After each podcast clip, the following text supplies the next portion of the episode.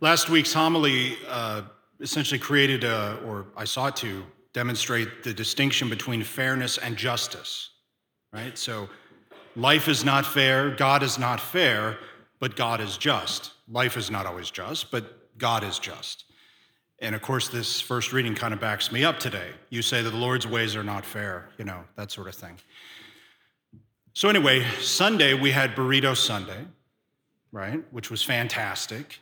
And then the next day I got this uh, text from good friends of mine who I've known for, for 30 years. And they told me about their two sons. They said the younger son uh, had, a, had a donut, so he brought his burrito home. And the next morning, the older son was eating his burrito. To which the younger said, That's not fair. To which the older son said, Life isn't fair. Didn't you listen to Father John? So you're welcome, all of you older sons and daughters. The distinction today, I think, that the Lord is presenting to us is a distinction between hypocrisy and repentance and fidelity. Hypocrisy on one hand, and on the other hand, one who is sinful but has a conversion, right? And so uh, the chief priests and elders are asking the Lord, uh, of course, they're always just trying to trip him up. They're always trying to get him to, uh, in some way, uh, invalidate himself or just say something wrong so they can criticize him some more. They're fault finders, they're those kinds of people.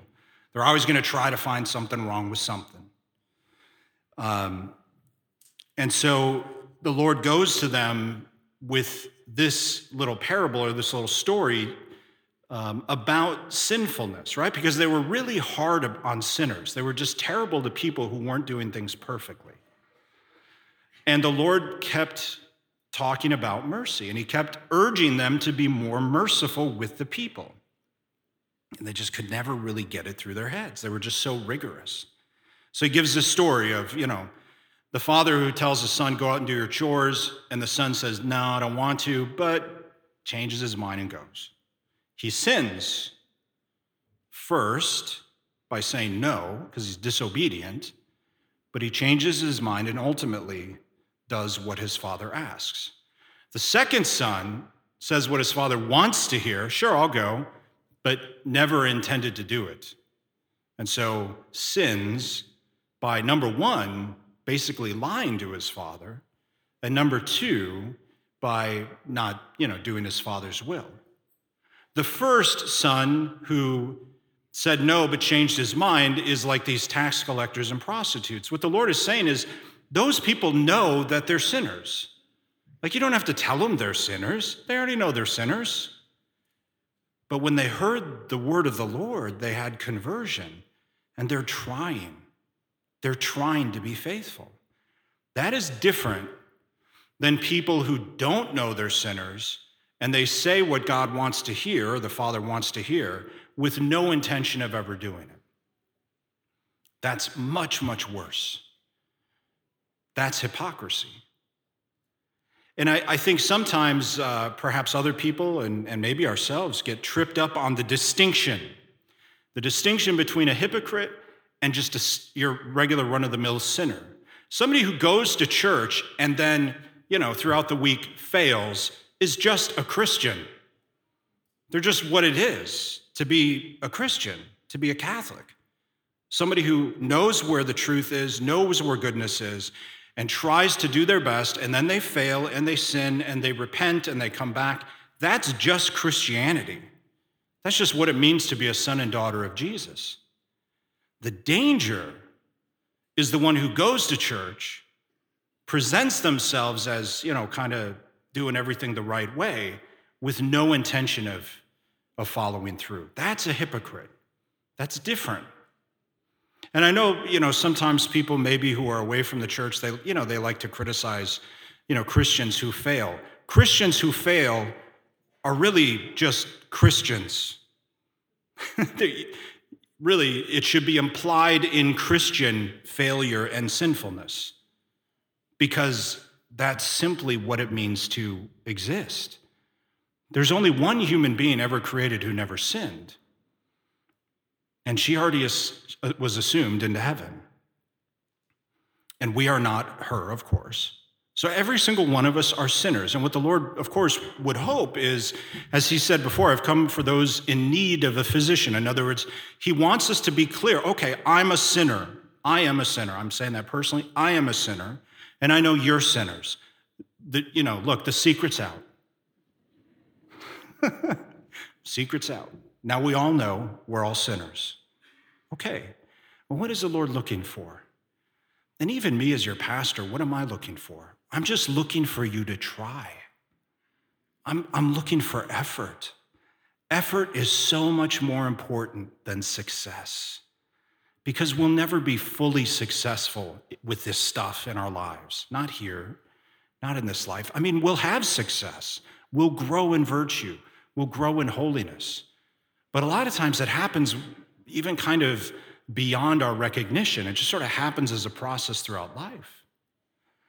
But I really believe what Jesus is looking for, and, and so it's, I believe, what I ought to be looking for as your pastor is just try. Just try. Put in the effort. You know, um, the, one of the big things that comes up all the time for me is, is people who don't go to church and don't do anything, but then they want stuff from me, usually my signature. And so the first thing, do you go to church? Oh, this is just about money. No, it's not not about money, but it is about church first. Do you go to church? Well, look, if you go to church, I will bend over backward for you. I'll sign just about anything you want, almost. But if you don't go to church, I've got nothing to work with. I, I mean, what am I supposed to do with nothing? And, and so I don't want to put myself on the same level of God. Pleasing God is more important than pleasing me. But I do think that that's what the Lord is looking. He's just looking for effort because he already knows. Again, the secret's out with him too. He knows we're sinners. He knows we leave here and right away in the parking lot we're already sinning. He can hear your language in the car. he knows. It's not a secret to him.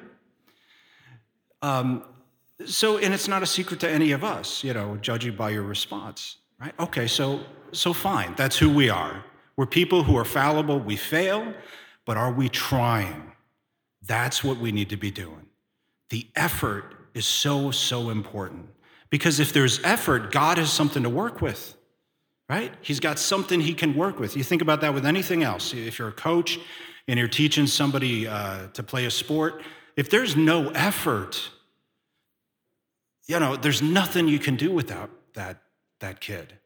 But if there's effort, you can teach, you can instruct, you can mold, right? You can help because there's something coming toward you. And it's the same with God, because we're like God. So if there's effort, and you might wonder, I, you know, look, Father, I'm a crazy, horrible, terrible sinner. Well, you know what? You're here. So thank God you're here. And if that's you, fine, you're here. You're trying. You might say, I don't know how to be a dad. I'm, I'm basically faking it my whole life. That's most of you. Because you've told me, don't get insulted. You, who, who's, who's ready to be a parent, right? I mean, you're just a parent all of a sudden. Well, I was talking about that with some people, some of our parishioners the other day, and I said it's the same with priesthood. You can't be ready to go into, particularly like the confessional, and just hear all that stuff. There's no way to be ready. There's no way to be ready to be in the midst of people who are imminently dying and their families in mourning. There's no way to be ready for any of this stuff. You can try, but basically, it's trial and error, and we fail a lot, and it's okay because God made us this way. He knows that it's going to take effort, it's going to take time, it's going to, it's going to take work. So if you don't know where your life is headed, if you don't if if you don't have it all figured out, you're basically like everybody else. We're just trying to do the best we can, ideally. And so my encouragement to you tonight is just stay in the game as it were. Just stay connected. Keep trying, keep the effort up, even when you don't feel like it. Even, you know, you're late to mass and you're thinking, I should just turn the car around. Finish it out anyway. I see you coming in. It's, that's not a secret either. And I'm glad you're here. Because I know that those of you, especially with families and the parking lot and everything else, look, it's tough. So we'll be merciful with each other and we'll encourage each other and we'll just move each other forward. And I think that the Lord's grace is going to fill that in and strengthen us as a community together. Please stand.